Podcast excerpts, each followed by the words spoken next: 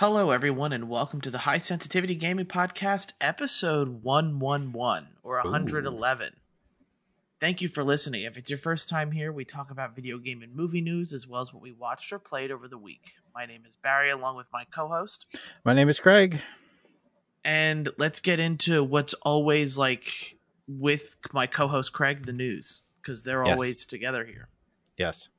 News-wise, it's kind of a slow week, at least on my end. But first off, we have Norman Reedus, one of the actors in Death Stranding, may have confirmed that they're working on a Death Stranding sequel.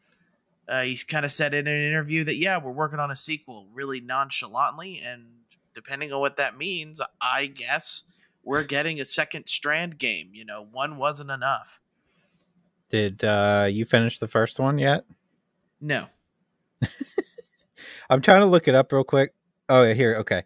Because Kojima did tweet out something after this kind of came out. Okay. And he literally said, the translation says, go to your private room, my friend. So I don't think he's agreeing with Norman saying that, or maybe he didn't want the news to be out there yet. But it kind of comes across as like, please be quiet. Yeah, maybe. You know, like, I would like to finish Death Stranding at some point, but with my backlog the way it is, like, and who knows, like, unfortunately for me, I really don't feel like buying Death Stranding, so I'm hoping it comes in the new PlayStation Plus. I really haven't seen, but I'm all I can do is hope that it does, and then that way I probably get to experience the game in a little bit better, you know, frame rate wise, and I know, like, the director's cut also added a bunch of, like, making the game easier as well, so maybe that's what I need to do to get back into Death Stranding. Yeah, something needs to happen to pull me back in. Yeah, like that the PlayStation Plus thing coming out, like, I was eyeing up Ghost of Tsushima. I saw was on there. Yeah, the director's cut, because I plan on getting that as well. I plan on playing through that. Yep. So I thought, you know, that might be the perfect time, since I bounced off that game so quickly when it first came out, for me to kind of jump back in and give it another shot. Hopefully they do put Death Stranding on there, because I would definitely try it again. Yeah, so would I. All right, so along those lines, this actually ties directly in here. We did get a long list of games that were supposed to be in this collection, depending on what tier of PlayStation Plus you subscribe to. But also, it is not officially confirmed, but it looks as though the PlayStation 1 Classic games will be available to purchase individually if you do not want to buy the subscription. So I guess that's good news if you want to own them digitally. I will say, though, after looking through that list, that the PlayStation 1 games are the ones I was most excited for, and it's very, very light. Okay. There's not a whole lot in there. There's probably, I want to say, between like 8 to 12 games, maybe. Yeah, I guess that makes sense. You know, like, they were hoping that people who originally, like, were interested in the PS1 stuff probably got their PlayStation Classic. Yeah. And they discontinued that. Yeah, and so do I. Yep. So, you know, there's a benefit to having at least the PlayStation Classic still. But, you know, maybe they end up growing this eventually. I think they're trying to start off light to see, like, what people are playing. Like, is it, you know, PS1 games they're playing? Is it PS2 games they're playing, or PS3? Like, what are people diving into more that maybe we could, you know, put more resources to? That's really my only thought about it. Because, you know, I'd be interested to see the numbers on people who, like, subscribe to this. Like, for example, the Nintendo, like, Online Plus program. How many people are actually, like, playing, like, Ocarina of Time on that, or, you know, Kirby 64? Like, people always want it, and there's always a bunch of people that, like, play the game once or something, but then never end up playing it again. So there's a bunch of question marks as to whether or not, like, a lot of the times people clamor for the remakes, and then once you get it, you play it once, and you never do anything about it again. Yeah, like, I know with the Nintendo one, when that first came out, I know a lot of the speedrunners from Mario 64 tried it, and they were like, oh, it's not as responsive. Yeah. I feel like with the PlayStation side of things, like the PlayStation 1 games, there's Siphon Filters on there, which I mean, I love that game, but I guarantee you I'm going to play that once and be like, oh, yeah, this doesn't hold up. As I kind of like went through the list, I think the only one that I'm excited to play completely through is the PlayStation 2 version of Dark Cloud, which is actually like the PS4 version or something. I don't know. But anyway, I have that game on PS2, and I like to play it, and I'll just be like, yeah, I'll play through that again. But other than that, I think a lot of it is going to be like you play it once for 10 minutes and probably never touch it again. Yeah, exactly. Next up on my end is going to be Obi-Wan to Fortnite. It is, again, another Disney partnership with Fortnite, but you know, we're getting geared up for at least the next new Obi-Wan show. And on top of that, too, I kind of realized the other day, and I realized this because I'm trying to watch Stranger Things. Like, I never watched it. I watched like season one, but then never got into the rest of it. And I didn't realize that kind of Netflix and Disney are kind of trying to go up against each other with Stranger Things, and ends up putting out their new season. And then we also have Obi-Wan coming out as well. So there's a lot, like, you know, going on in the streaming world now. And plus, we've got Sonic the Hedgehog 2 coming to Paramount Plus tomorrow, or, you know, the day when this releases on for the podcast today. Yeah. Yeah, it is interesting. I mean, the good thing about streaming and not like in a theater is they are competing, but most people are probably going to watch both. I mean, I know I'm going to watch both. I'll be there, Stranger Things, Obi-Wan, day one, watching that stuff. But yeah, Obi-Wan and Fortnite, I guess. Okay. I mean, everybody else is in Fortnite at this point, so why not Obi-Wan? I even saw that there are... I consider them blasphemy, but there are Funko Pops coming out, like 2-packs, and the one I saw was Ryu from Street Fighter and somebody, a Fortnite character. I'm like, okay, I feel like we've gone a little too far with integrating Fortnite with everything in the world. Yeah, but no kidding. good on them for cross promoting literally everything in Fortnite. It's insane. Yeah. And people will buy it because it's a Star Wars skin and because it's Obi-Wan Kenobi. So people will buy it. Exactly. Sort of along Fortnite way here, free to play. Fall Guys is going free to play in June, also coming to Xbox. The real question on this story, though, is are people going to play it? Are you going to play it on Xbox? Maybe. I can't guarantee anything. Fall Guys was a lot of fun, especially during like COVID, during the COVID scene, like getting to play this kind of weird, you know, you against 100 other people type game that wasn't like a first person shooter. Yep. Definitely spiced up the market a lot for that game. I really haven't heard anything since though. Like, you know, I know they've done partnerships with Sony. I know they did it with Nier as well, with like Horizon with Aloy, and B2 with Nier. So they've done a good like cross marketing as well when it comes to like the Fall Guys campaign. I just don't know if this game will receive a boost when it goes onto these other platforms, but is it enough for it to maintain itself? Yeah. I know it's not dead. But like, I would love to see what the player base is right now on PlayStation, because I can't imagine it's insanely high. Yeah, but I also feel like you've got to probably, and like that type of game is great for kids. Mm-hmm. Like, I have a feeling that there is a part of the community that is young kids that, you know, parents don't want them to play Fortnite because it's a shooting game or something like that. So they end up playing this with their friends. So I'm going to go with like Fall Guys probably has like a good, like decent crowd via the young, young people. True. Next on my list, and this is kind of just like a telling everybody pretty much, is right now. And I had read a story yesterday that the Nintendo eStore is going to be closing soon for the 3DS.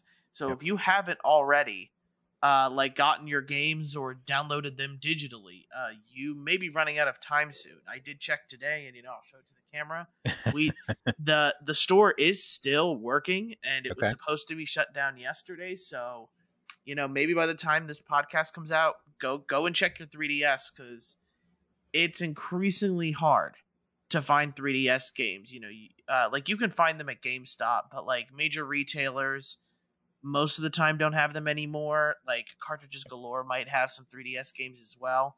Yeah. But you know, I looked at my 3DS library and I was like, okay, I need to grab this before like it becomes $200. Grab this before it becomes $200. Yep. So just be on the whereabout. And the same thing goes for the Wii U, because they're shutting down that store soon as well. So, you know, if you're a Nintendo fan and you definitely like want to like have a way to play the classic Nintendo games, you gotta be on top of your game here, because this stuff's closing down soon. Yeah, now is the time. I literally, I believe Friday, I want to say it was Friday, I unloaded my 3DS. I sold it for a decent chunk of change. I was waiting and waiting until the right opportune moment, and I figured like this weekend was the perfect time, and it worked. So I didn't have any use for my 3DS anymore. I left like a ton of demos and stuff on it when I sold it. But yeah, now is the time if you want to have that all backed up and ready to go. Yeah, I didn't think about selling it. I don't know if I'd ever sell mine. You must have done a pretty good job, at least with that. So good for you. All right. This was an interesting story I saw that I thought I would bring up. Xbox turned down Marvel, which right before they made the Spider-Man game, which came to PS4. We always hear about like the good decisions companies made. So I thought it was kind of interesting that this was a, in hindsight, horrible decision to turn down Marvel. Not saying that they would have had the same game, obviously, because it probably would have been a different developer, but having the rights to Spider-Man and all the other Marvel games could have been huge. It could have swung a lot farther in Microsoft's direction instead of going to Sony. Yeah, and Spider-Man is the most like popular hero, I think, out of all Marvel like subsidies and heroes and whatnot. So, you know, Sony at least attacked where they had like power, which is them having the Sony license. Because if Marvel made a superhero game, it wasn't going to be a Spider-Man game. Right. You maybe would have gotten a Superman, maybe, because, you know, that's been done before. We've seen Batman games, but that's not Marvel. I'm just trying to think like games, like what kind of good superheroes still need video games? Maybe that's a fun list we need to go through. I feel like Iron Man deserves one. Yeah, Iron Man probably does deserve like an actual video game where like the VR game, I will admit, is fun, but it's not it's not like that type of video game. Or like I think Thor would do well. I just think like with the, and this came after, of course, Spider-Man, but like the Avengers, like everybody's kind of scared to kind of go off and do their own thing. But like stuff like Doctor Strange, like he would probably be a really good character to have a video game for, especially considering like with the multiverse and whatnot, you could probably have Doctor Strange go on like Ratchet and Clank type of, you know, worlds that are weird and fun. Like, you know, there are plenty of superheroes that probably deserve their video game, but, you know, it's, people are worried about whether or not it would succeed or not. You know, take Guardians of the Galaxy, for example. We loved Guardians of the Galaxy, but for Square Enix, it was like, well, it wasn't that big of a hit. Yeah. Even though despite the fact that I went and searched for a collector's edition and got one, you know, that kind of thing. Yeah. And I enjoyed the Deadpool game. That was last gen. I didn't think that was terrible, but I don't think that sold extremely well. Now would be a good time to do a Moon Knight. That could probably be cool. Yeah, I'd be all about that. Especially like interesting narrative wise, what you could do with that. Yeah. So especially with the multiple personalities. So yeah, I agree with that.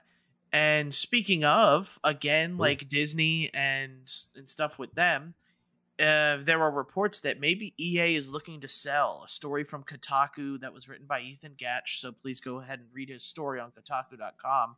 But there is word that EA is looking to, you know, whether to merge with a new company. Apparently, they were in talks with NBC Universal.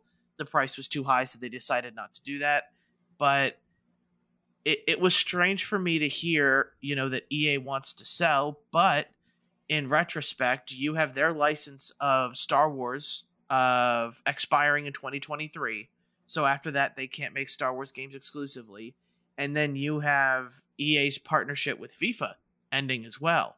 So, you know, two huge games, you know, for them, like the follow-up to whatever Fallen Order decides to be. And, you know, EA Sports FC, now, you know, you don't have the licensing for that kind of thing. So I wonder truly what is going to happen, because you have Madden games continuing to get bashed every year. NHL, as much as I hate to say it, is a dying game, and it's been dying for a while. So, you know, do we see a timeline here where EA is bought by Sony or Microsoft, and then you have, like, because we've already seen it with the MLB games where, like, the PlayStation logo comes up when you're on Xbox. Like, does Sony or Xbox just pick up EA for the sake of grabbing, you know, grabbing an exclusive experience or something with those consoles? It's very, I'm very interested to see where it goes, because you'd think EA is fine when it comes to, like, especially their microtransactions. But I have a feeling that, like, people are, and, you know, Battlefront kind of showed it too. People are not, like, they're starting to become, I guess the word is, more woke to the, like, the Ultimate Team and the, you know, using real money to buy players, the all of that. People are becoming more aware and starting to hate it more and not wanting to play those game types. So, you know, is EA not doing as good on those things as, you know, they would expect? Yeah, and they had Battlefield, which tanked. Yeah, it tanked. Yeah, that's right. Yep. Yeah, Battlefield did as well. I would think, I mean, logic to me says that Microsoft would buy EA, but I'm only going off the fact that they already have the tie-in with Game Pass for EA Play. So I think that would make the most sense, but also would be kind of funny if Sony swooped in and bought EA and then took that away from Game Pass. Not that there's, like, an insane amount of great games on Game Pass from EA, but there's a decent, you know, the Need for Speed, the sports games, the Star Wars games, Fallen Order's on there. So, yeah, I mean, it'll be interesting to see what happens. I never would have thought in my lifetime that EA would sell themselves to another company, because they were such a huge staple of my entire gaming life. Yeah, it's just weird to see them struggling as much as they are. Yeah, I absolutely agree. But that's it for news stories for me. Do you have anything else? I have one, and then I have, like, it's not really a news story, but I have to bring it up. So the last news story is the Resident Evil series coming out on Netflix is said to have flashbacks to the game, games in parentheses here, so multiple. So I think that's a good idea, and I know we're going to talk about it later, but I bring that up to kind of say, do you think that at the end of the day, when this comes out, the Resident Evil series or the Halo series will be the most faithful to its source material? Well, I have to say it's probably going to be, like, the Resident Evil. Like, we don't, I mean, they could totally botch it. They could, but I just have a feeling as well, like, you have a lot more history with Resident Evil, and I think a lot more creative freedom where the characters aren't the same throughout all of the games. Like, and it's the same thing with Halo. They're not the same, but, you know, Master Chief is kind of the resounding thing there. So yeah, I think Resident Evil, will it be better? I have no clue. Like, with how video games and TV series are going right now, my expectations are probably as low as they'll ever get. Yeah. So yeah, that's true. It'll be interesting to see. I am, like, from the trailer for this Resident Evil series, it looks decent. But I am not going to get my hopes up. And maybe I'll be surprised. I mean, Netflix has the pedigree there with Stranger Things that they should be able to do this type of science fiction horror with Resident Evil, but we have to wait and see. Yeah. And then the last thing, which this is not a news article per se, but I have to bring this up. If you remember a while ago, one of the days we were talking about movies or TV shows that we watched, and I brought up that I watched on Netflix Sunderland Till I Die. Yes. You remember that show? Mm-hmm. I had to take the time out of our podcast here to go out of my way to say congratulations to Sunderland, because they just got promoted to the Championship League. It's been a long time coming, but I was so excited. I actually got to watch that game because it actually broadcasted. Finally, that's the first game I've been able to see live of theirs ever. I don't know, them being in the Championship League, if I'm going to be able to watch anything, probably streaming somewhere, I would think. But just a little bit of hope for that one football club that I latched onto. So congratulations to them. Yeah. So I can't believe it. You're talking soccer on the podcast. I am. But with Sunderland, so they aren't in the Barclays League. They're going to Champion League 1. Is that what it is? Okay. Yep. So they're not quite to the top yet. But compared to where they've been the past 4 or 5 years, it's a big step up for them. Yeah, wow, that is good news, and it's just nice to hear that, you know, you're like that kind of excited for a team where like all of my team, right. You know, my teams just disappoint me. So it's good to hear some sort of good news there. And those games will end up, like, you'll see more of those getting streamed for sure. Yeah, because there's more money and licensing rights. Paramount, I think, has streaming rights to one of the leagues, right? Yeah, Paramount does have some of the Premier League games. I'm not sure how much of the Championship One league is going to end up getting streamed, but like there's just more money in those licensing agreements there, so you may end up seeing them. Because I know Paramount's also doing like the international games. Okay, some of the international friendlies this year so far, so they're. You know, soccer is being streamed a lot more than ever before. So hopefully, you know, you get to watch Sunderland play more. I hope so. That's my goal, to actually be able to watch them and not just like check the highlights. Even if that means I have to get up at god awful times in the morning to watch it, right? Yeah, so that's the thing about soccer is the god awful times. That is for sure 100% the thing there. I'm usually like drinking coffee while watching the soccer games.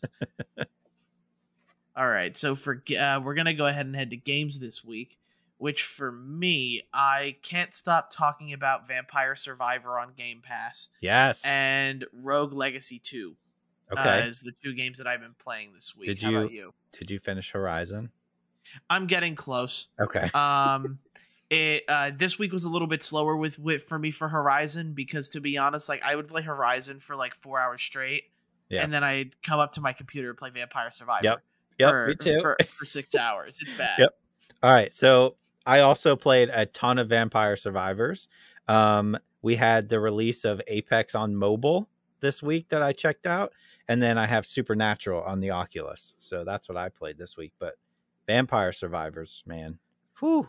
Yeah, let's just talk about it. Because it is like the most fun I've had with like a game, and like I feel like a while. Like I'm binging this game. But if you don't know what it is, Vampire Survivors, and I was explaining it on a Discord server that I've been a part of for a week now. But it's an arcadey bullet hell or enemy hell type game with heavy Castlevania vibes to it. Yep. Kind of the main thing is that you get to pick a character. Some characters start off with different weapons and different abilities, and you're kind of just trying to kill enemies, collect XP, upgrade to get random items, and make it through an entire level if you can. I still have yet to make it 30 minutes through an entire level. I think I've lasted like 18 or 19 minutes is the longest I've been able to get, but then I always end up dying somewhere around there. But like, what's your longest time in the game?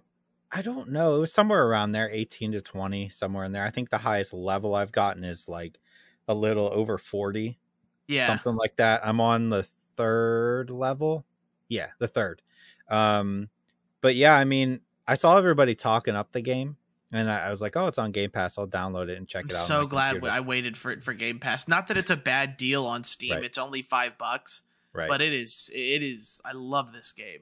Right. And like, first impressions, I was like, all right, I'll try this out. Everybody's talking it up. And like, I turned it on, and I'm like, oh, I don't even control any of my attacks. They just go automatically. And I'm like, oh, they just keep coming. And I just kind of walk around. This is boring. And then like 2 hours later, I'm like, oh, never mind. Yeah. This is fantastic. I don't know. It's so simple, but I think it's just the amount of characters you can unlock, and then all the upgrades you can get.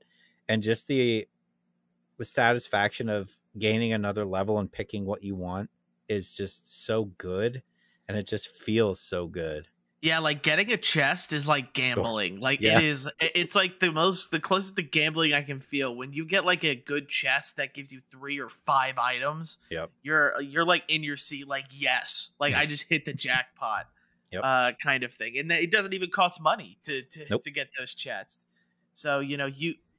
Like, it kind of goes to show that, like, you can make a game like this in an 8-bit generation, and it's fun. It doesn't have to be this graphically impressive game like Horizon constantly is for me as of late. but it like it just needs to have fun gameplay and rewarding mechanics. And for me, this game is so rewarding for like based on what you want to do, you know. Like, and you will get farther as you continue to collect more gold and upgrade your characters outside. So that way you get, you know, better starting, you know, health and better starting movement speed. It is just an insanely fun game that not only do I enjoy playing it, but it's also the perfect game for me where like I'm, you know, listening to a video or watching a video kind of at the same time sometimes, or, you know, listening to something, you know, an audiobook and doing this because, you know, the music is good, but it's nothing, you know, it's nothing spectacular, I think, in ways.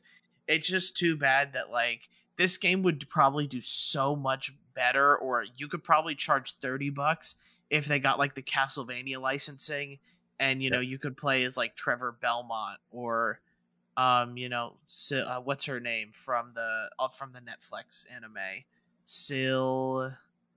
Oh, I don't remember. Oh boy, because you don't play as a vampire. At least I haven't seen any vampires yet. But you could still have a bunch of old characters. I saw like a skeleton, but not a vampire yet. Yeah. Do you have a favorite character? Yeah, I don't know what his name is, but it's the guy who starts off with daggers. Daggers, the twin daggers. Yeah, you're right. I like the character right after him, who's she's Porta, the one that starts off with the lightning ring. Right, and you're just constantly unlocking. Like, I've been playing for a couple days now, right? And then I just realized today that pressing escape shows you the map. Oh, does it? Yes, and I had no idea. I didn't either. And then I pressed escape, and I was like, because I've just been kind of wandering around aimlessly, right? Yeah. You're just like killing things. So I pressed escape, and obviously the map is just a square, right? It's just a big square. But I noticed, I was like, oh, there's stuff on the map to go see. Yeah. So like there's question marks, and those question marks are, I don't know if you've been to one yet, but you'll find a coffin. Have you seen a coffin? I haven't. Okay. I had no idea these were things of this. And now, like the moment we're done with the podcast, I'm probably going to go figure it out. So there's question marks on every single map. So like you can go back and play your older maps, right? Mm-hmm. But you go to this map and the question mark on the map, and you'll see a coffin. And as soon as you hit the coffin, there'll be like, I don't even know how many, like 30 or 40 knights will spawn in a circle around them. And you have to kill all of them on top of all the other enemies that are just constantly like barraging you.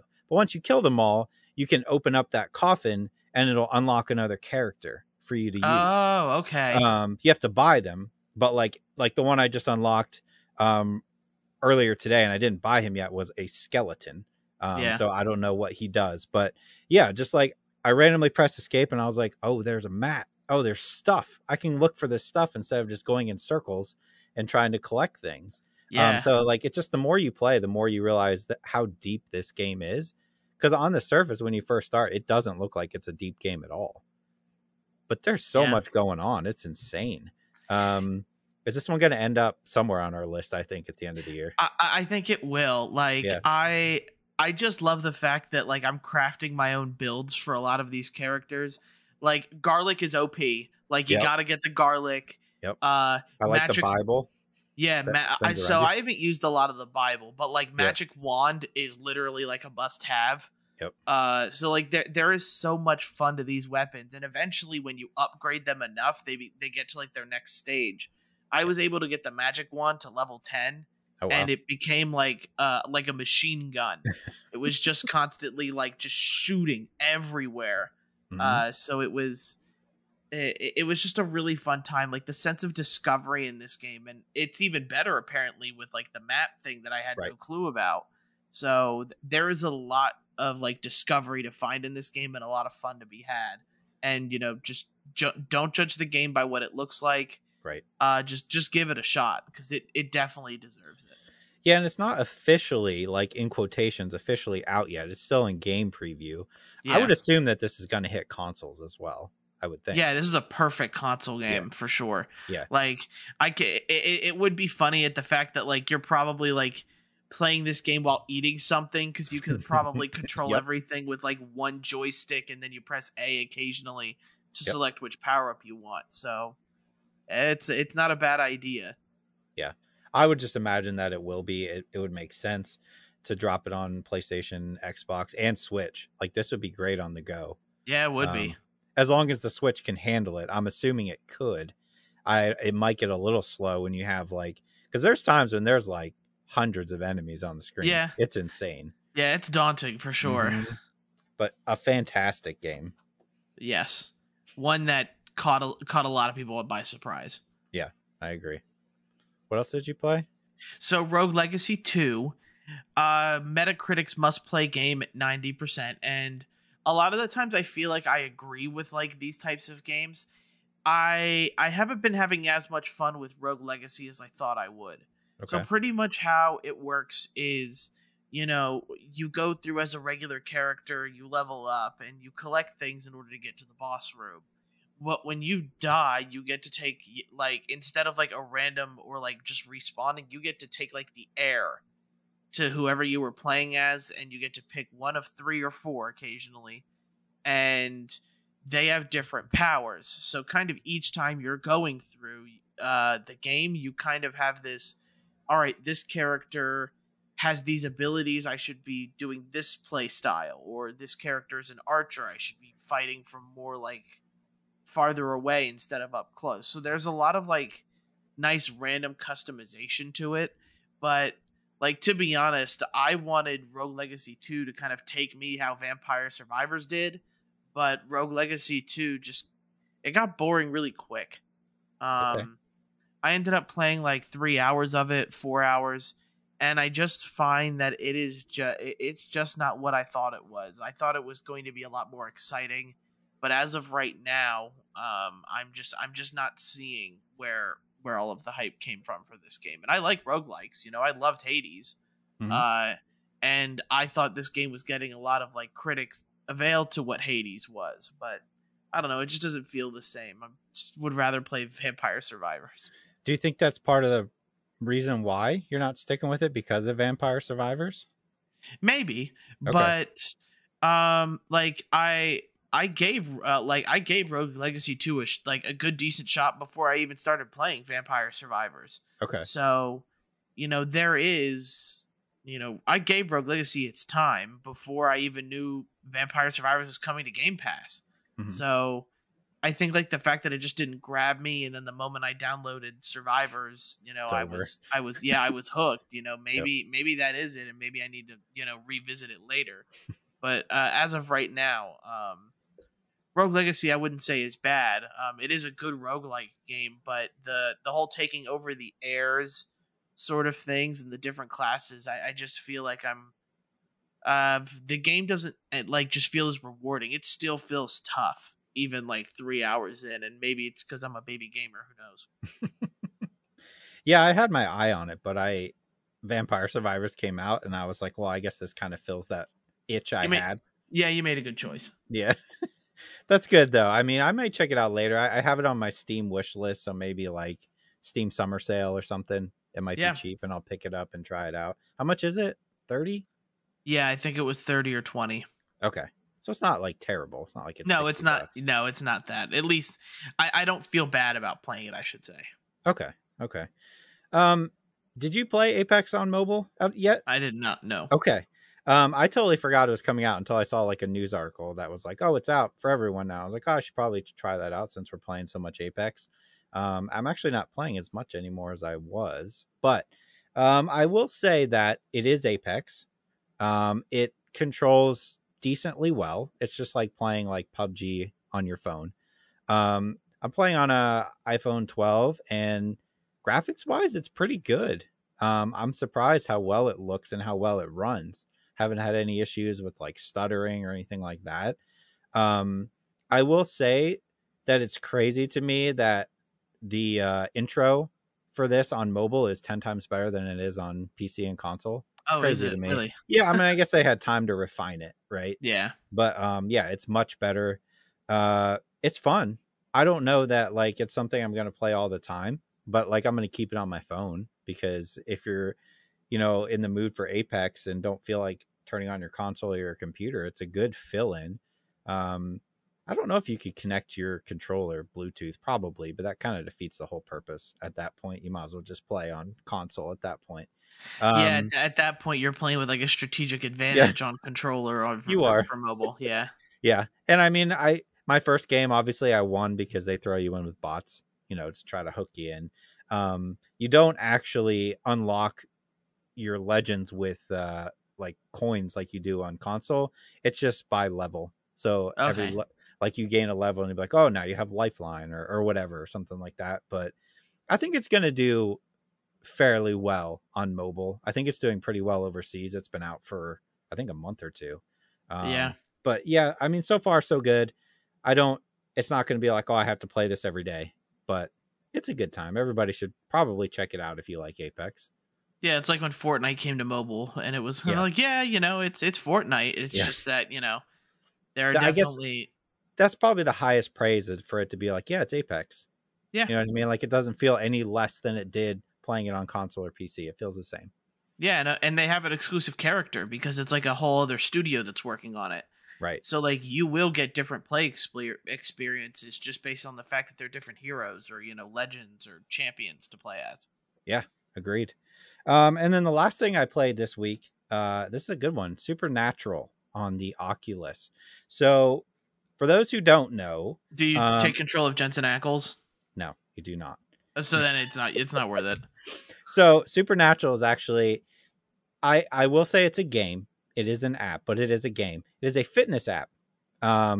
So for those who don't know, I work from home now, right? I don't get that exercise that I did when I was going to work every day. It was very apparent to me that I was putting on weight steadily. Right. Yeah. Working from home. So I was like, I need to figure something out. And I had heard about Supernatural on the Oculus. So gave it a shot. You can do like a 7-day free trial. I believe it's $15.99 a month.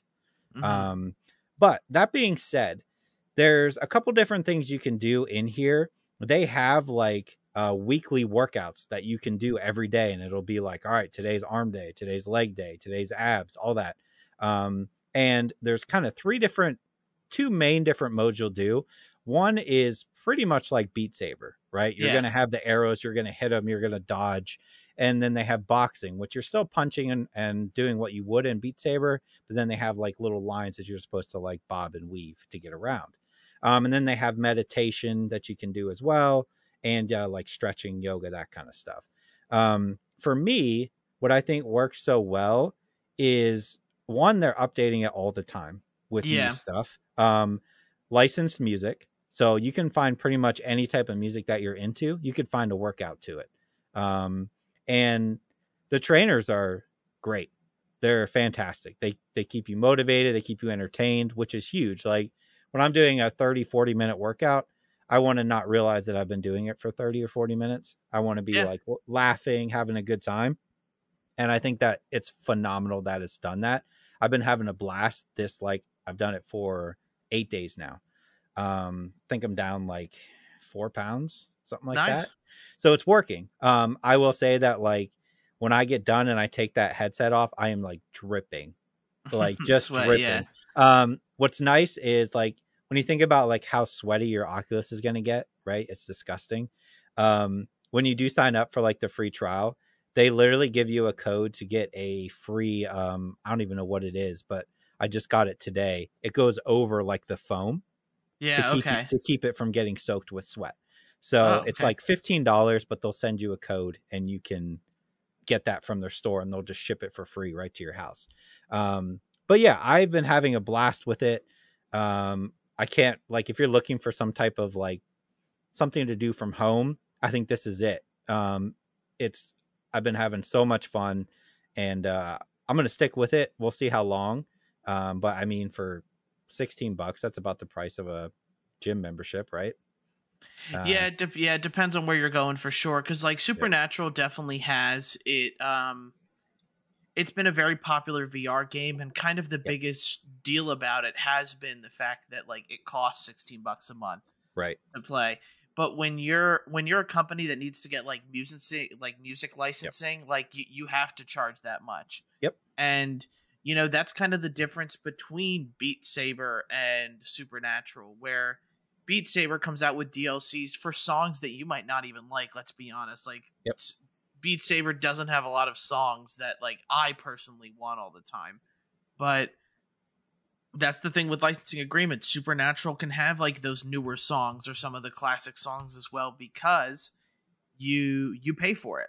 Yeah. And, you know, I know the instructions have always been good with that app. So, you know, if I would say, like, if you're not looking to like get a gym membership, let's say you don't want to go out to the gym or something like that, but you have like a VR set.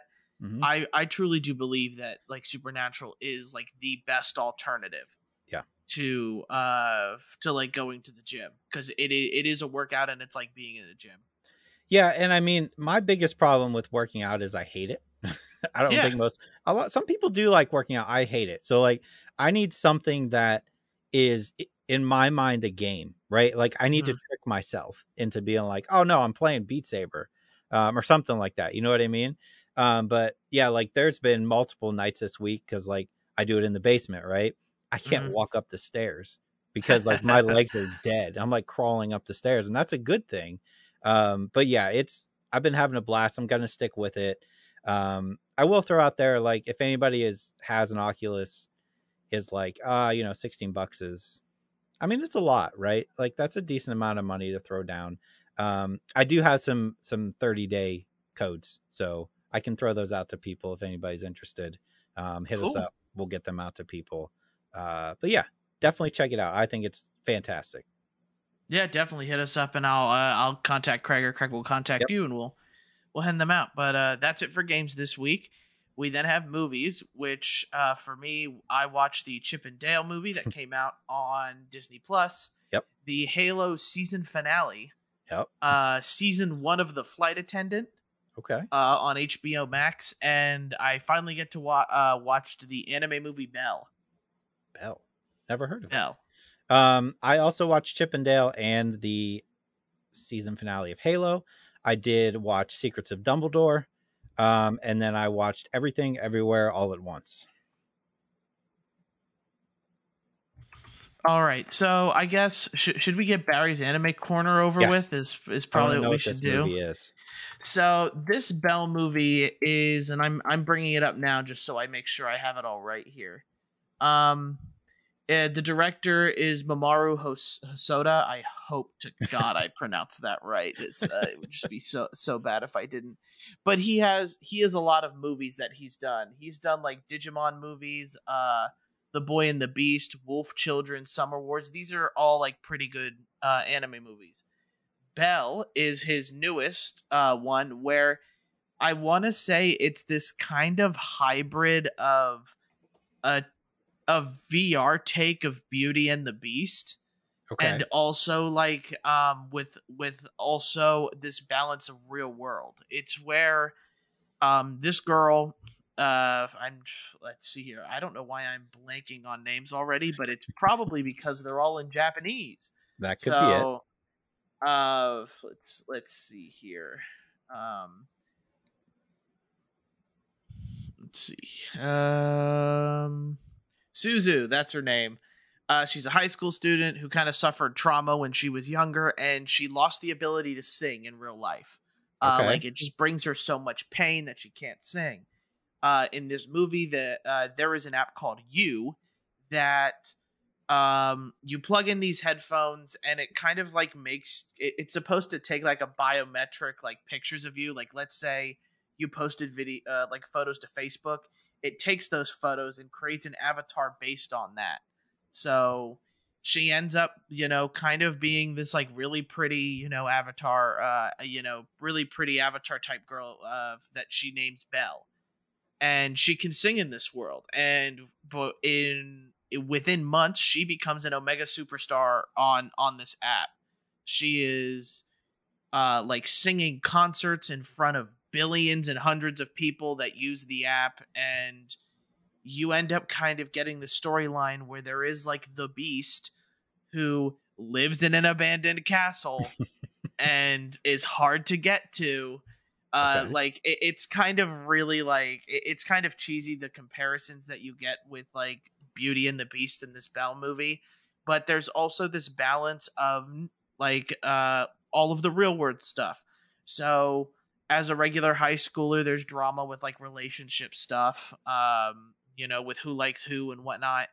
There's also, you know, the drama of trying to manage, like, she wants to keep her identity hidden so she can continue to like sing, because I think, I guess in her head, the moment if people find out who she is, like, they're going to ask for concerts in real life and then she can't sing anymore.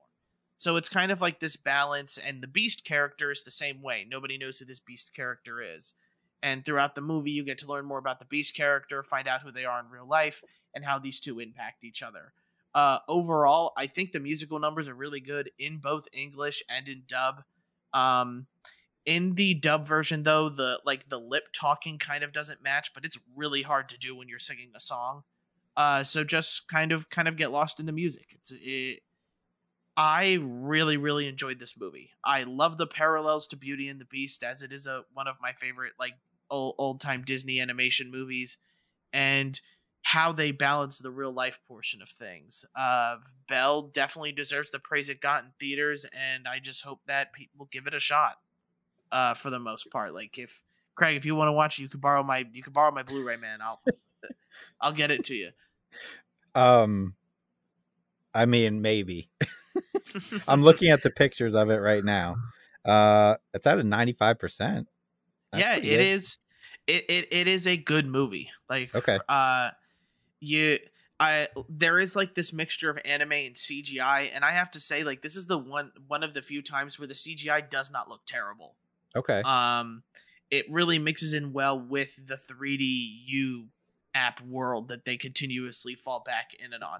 And I feel like the movie goes pretty fast in the beginning, so you kind of get involved pretty quickly, slows up toward the middle, and then ramps back up during the end. So I think it has really good pacing, because for the most part, you want people to get involved in the beginning, slow down when people are already involved, and then the moment, you know, they're supposed to fall out or get bored of the movie, it ramps back up. Yeah. Yeah, I might have to check it out. We'll see. I mean, it doesn't like scream that I need to watch it, but it doesn't look terrible. Yeah, it's not like Mugen Train, where I like forced you to watch, you know, the full season of Demon Slayer and then watch Mugen Train. That's true. All right, let me get Secrets of Dumbledore out of the way here. Let's do this. Secrets of Dumbledore. I enjoy Dumbledore in this movie a lot. I think they did a good job with kind of getting the same charm that Dumbledore has, and also making him look like, I mean, this guy's the greatest wizard, right, that ever lived. So like, they do make him look like a badass at the end, which I appreciated.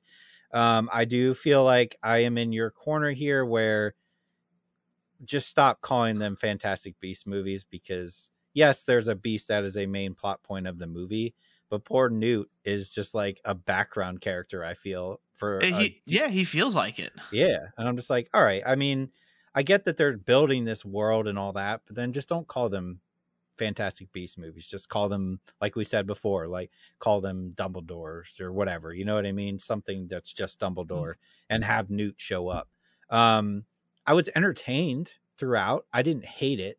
It did drag a little bit for me, but you know, having like read all the books and seen all the movies, like it's cool, like the nods that you get here and there from like some of the books that they get to throw in here, specifically like Dumbledore and his brother and his sister, and that whole backstory there was cool. I do wish they would have kept Johnny Depp.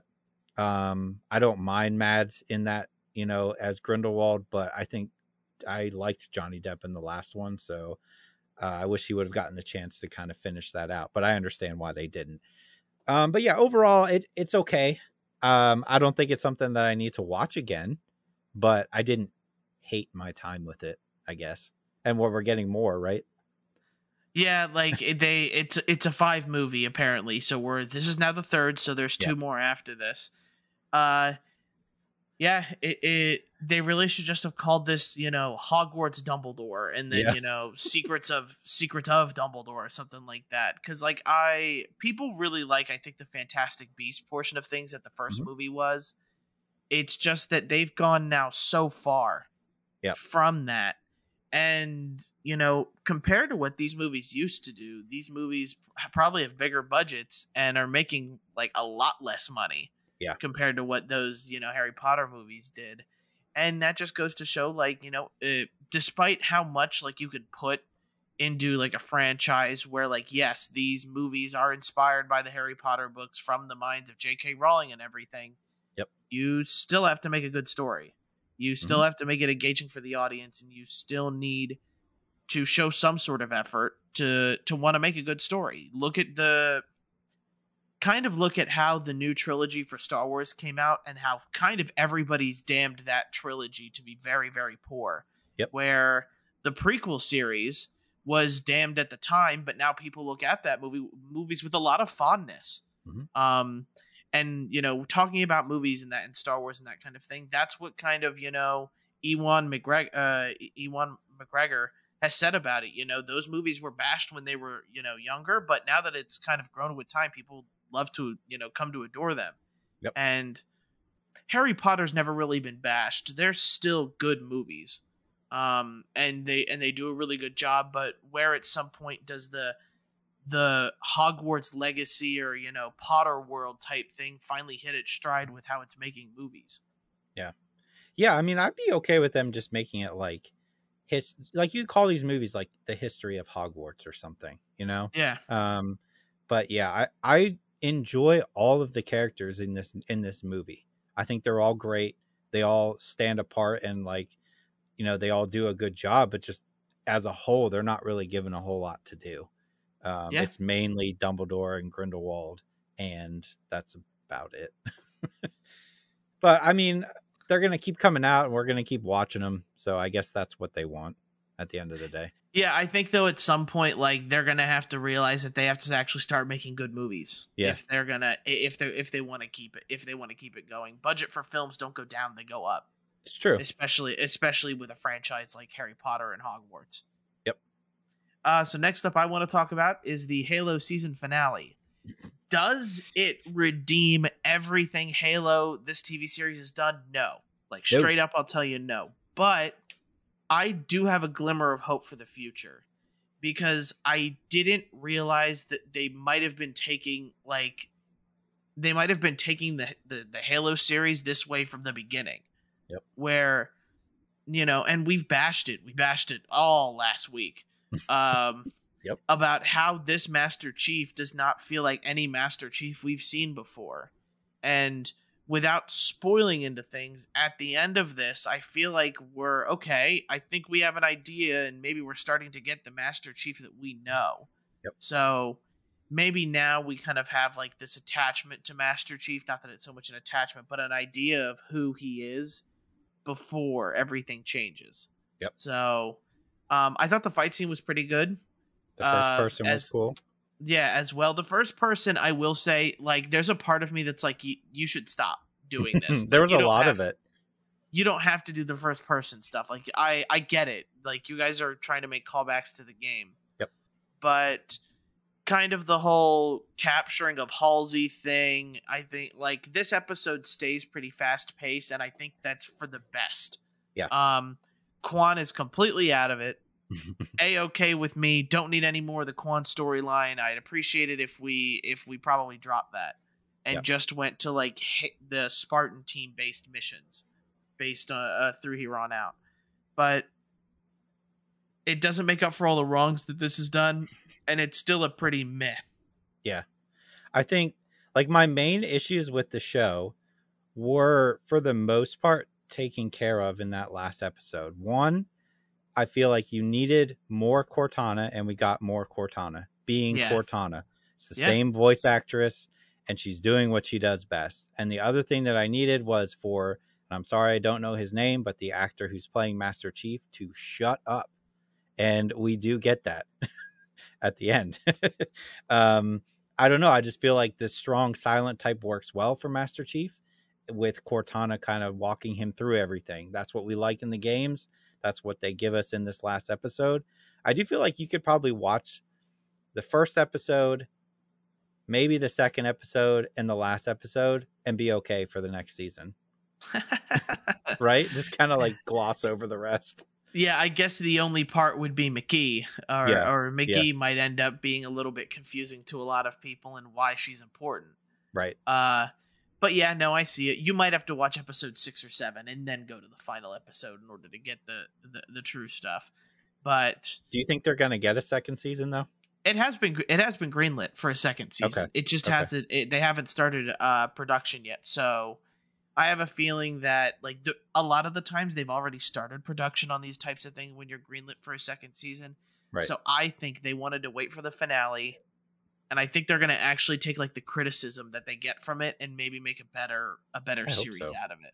Yeah, I do hope so, because like you said, I do see some promise after this last episode, but I still think like if you step back and look at the whole season as a whole, I just think it's bad. But I have some hope that they can kind of correct it for season 2 and give us what we actually wanted. Mm-hmm.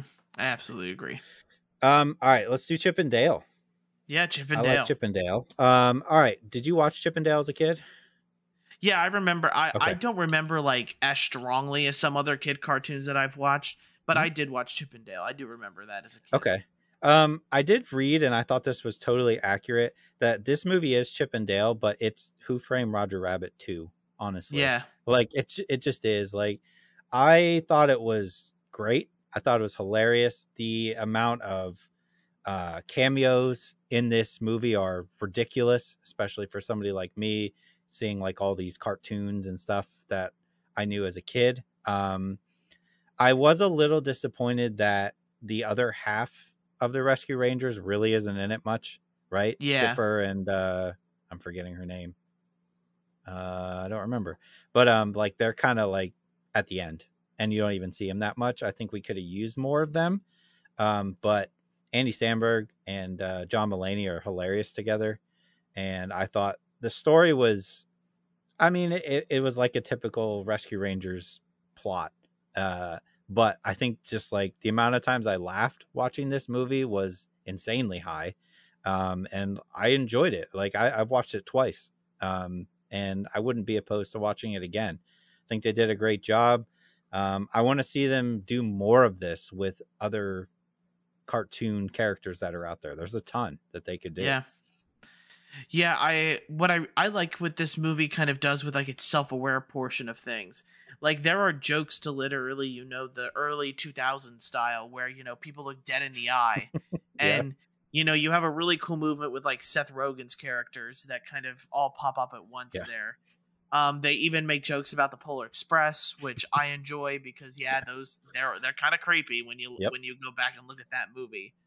And just kind of the overall self-awareness. I will say that I hated the fact that like I'm glad we haven't said anything yet about it on this podcast, but like there are some like sites that the day that movie came out, they were kind of detailing all of the spoilers to like who's in the movie and the big surprise to who's in that movie, because there is one like video game character that is what this is in here, like why? So you know, it's a really nice callback, and I like what they did with that character. But like, the whole point of it being like that is because it's supposed to surprise you. Mm-hmm. And if you're on social media, there's no way you didn't see it. Yeah, 100%. This week, because people were talking about it, and it just sucks that if you don't watch it like day of with these types of things, you almost never get to enjoy like kind of the full-hearted surprise that you get with some of the cameos. Yep. I really hope that this movie does well enough to do like a Who Framed Roger Rabbit 2 or something like that, because I loved that movie. Mm-hmm. And like they should do something with it. It would be nice if they did something with Roger Rabbit again. But like I think all of the cast, I thought Will Arnett's Peter Pan was like fantastic. Yep. I like you don't expect it to be the villain, but when you think about it, it's like, oh, this makes sense in this kind of universe. I will say I'm a little too young that I didn't get all of the references, like that tiger lady Tigra or something. Yeah. I was like the 80s. Yeah. I was going to say, I have no idea who she is. There was no way you could have ever found, found me figuring that out. Yeah. But they just do a really good job of like calling back to like Chip and Dale, like when you were younger as well, all of the marketing stuff, you know, is one point kind of shown off there. Yeah. And it is a fun movie altogether. with how they did it, and I really enjoyed it. I for sure am with you that they should. I hope they do more of this.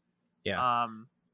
Because there's a lot of potential, like with this type of kind of self-aware, you know, mystery type cartoon hybrid real life movie. And like, also, I don't know who that cheapo Gumby character is. I think it was just something made up. Oh, you think so? Okay, I thought it was a reference to Gumby. Like, I could tell it's a reference, yeah, but I didn't know if he was actually like part of Gumby or something like that. I don't think so. I didn't recognize him. I thought he was just like a character created for the movie in the style of Gumby. Okay. All right. So, you know, that's Chip and Dale. Please watch it, because it is definitely worth it. And then was there anything else you watched?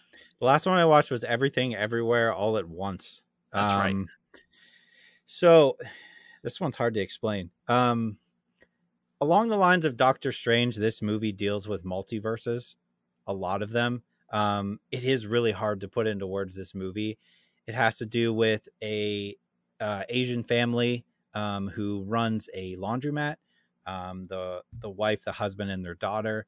The main gist of the movie is they're trying to get their taxes together to go to the IRS because they're being audited.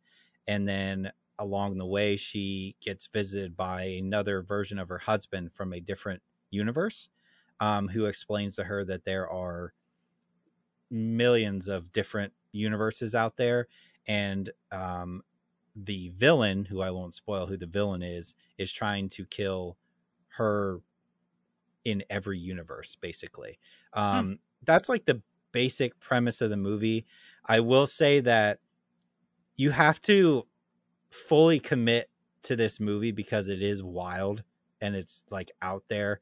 There's a universe where everybody has hot dogs for fingers instead of normal fingers, and they all use to learn their feet to like write and like play piano and that kind of stuff. And like, it's out there.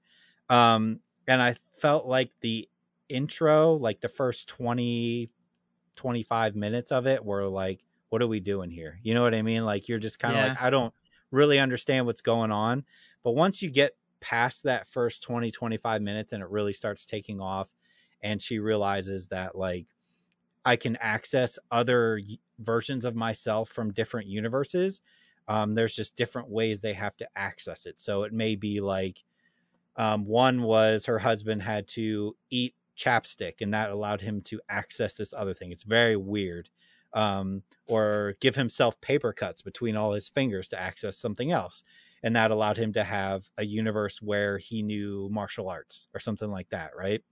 Yeah. But once you buy into this and you start getting into this movie, and it takes off, and it's very like action packed, right? It's at its core martial arts movie. And once you get past that, and then you get to the end where it all kind of wraps up and you see exactly what's happening. If you fully commit to this movie and aren't just like, I don't understand this, I can't watch this. This is one of my favorite movies I have ever seen. Really? Okay. Yes. I got to the end and I just kind of went, holy cow, that was fantastic. But again, it was a rough start. So I think a lot of people are going to be like, that movie sucked. This is terrible. I don't understand why everybody likes it. I don't think there's middle ground on this movie at all. You're either going to love it or you're going to hate it. And I am on the love it side. I don't know where I put it, but like, I honestly thought like once it ended and the credits rolled, I sat there and I was like, this may be a top 10 movie all time for me. And that's crazy to think about. It may drop once I think about it some more. I'll probably go back and watch it again. But as of right now, like it was phenomenal. And I cannot recommend it enough. I totally understand if like you or somebody else watches and be like, I hated it. It was so stupid. But hopefully most people will be on where I'm at and be like, that was incredible. Cool. All right. Yeah. I've heard a lot of good things about this movie. Like was it on Netflix at one point? No, I don't think so. I think it's still in theaters, but you can rent it through like Amazon. Okay, I'll have to take a look at it. There's been a couple things that I've been meaning to watch, so you know, I'm just kind of waiting for things to finally come out. Like Ambulance, I'm really excited to watch. Sonic the Hedgehog 2, I'm really excited to watch. There are a lot of good movies, and I still need to keep up with it, because like the other thing that I want to talk about is The Flight Attendant. Yeah. Season 1 with on HBO Max, and I am really I don't want to spoil it, but like Kaylee Coco, who is the main actress of this, she's an incredible actress. She kind of like in The Big Bang Theory, she kind of gets used as like the hot, the hot side piece to Leonard. I'm really surprised I remember that name. That was impressive. Yeah. Sorry. I can't believe it, to be honest. I haven't watched Big Bang Theory in years. I want to say over 10, but she's like in this crash, and overall what it is she is a flight attendant, and she has this one crazy night and she wakes up next to a murdered body, and the whole point of this is that she's trying to figure out who murdered him, because she's convinced it's not her that murdered him, because she's not that type of person, or so she says. So it's this kind of like constant back and forth of like her trying to figure out like who killed this person, but she I'm not even sure how it all works, but the weird thing is she like randomly phases out and like blacks out of things to talk with the person she killed. So okay. You get to learn more about him as a person. It's kind of like you with Kaylee get to figure out who this person was and the stuff they didn't know that was going on in their lives. Like so many times in a murder, you never get to see who like the killer was, or get to learn like what he knew or didn't know about what shady operations he was a part of. But surprisingly to me, like the performances from like Kaylee Coco, like it keeps this movie very interesting. Not even movie, it's a TV show. And I'm going to continue watching it. I know season 3 is airing now. I plan on watching season 2, but there's like so much going on around her that you kind of understand why she's the way she is. Not that it makes her a good person, but you'll kind of realize like, oh, like this is everything that this person, like Kaylee's character, is dealing with. But it's kind of like this fun mystery type thing where you're trying to figure out like how are they going to figure out like how to frame the killer who killed this person. So overall, I do say give it a watch. I surprisingly like it because I didn't know what to expect, but it's pretty good. I think I watched the first 2 episodes when it first came out, and then I think I stopped. So I will have to go back and check that out. Yeah, like you have to get invested like in like the mystery part of things, and also get invested into like Kaylee's character. Because much how like I didn't know what to expect from her. And maybe it's more or less that I'm just impressed of how good of an actress she is, because like I only really ever knew her in Big Bang Theory, yeah, where I don't think she gets to properly shine who she like actually kind of as an actress is. Yeah, I agree. From what I remember from the first 2 episodes, I thought she did a pretty good job. But yeah, I'll have to go back and check that out. That way we can both talk about it. Yeah. You'll have to let me know if you like it or not. Mm-hmm. But that's going to be it for the podcast this week. Thank you guys for listening. If you're interested, we have a Twitter, Instagram, and a YouTube page that we're all still pretty active on. And if you're interested in getting in contact with us, you can email us at highsensitivitypodcast@gmail.com with any question, hypotheticals, or if you want to sponsor us, that'd be sure. Cool or whatever. It doesn't really matter to us. So again, make sure that if you guys like the audio version to share it with friends and review it on your favorite podcasting platform. The video versions come out Thursday if you do like those, and please subscribe to the High Sensitivity YouTube page if you want to get on there as well. I check that probably 2-3 times, every 2 or 3 days. So I'm usually on there. I get to see what your comments are. If you have any suggestions, we're willing to take it, whether it's another March Madness style bracket or a segment we should make it about. So hopefully that one person that liked the Halo TV show finally got the closure they needed from our podcast, so I hope I gave that to them. So with that, again, thank you for listening, and we'll see you next time. See you later.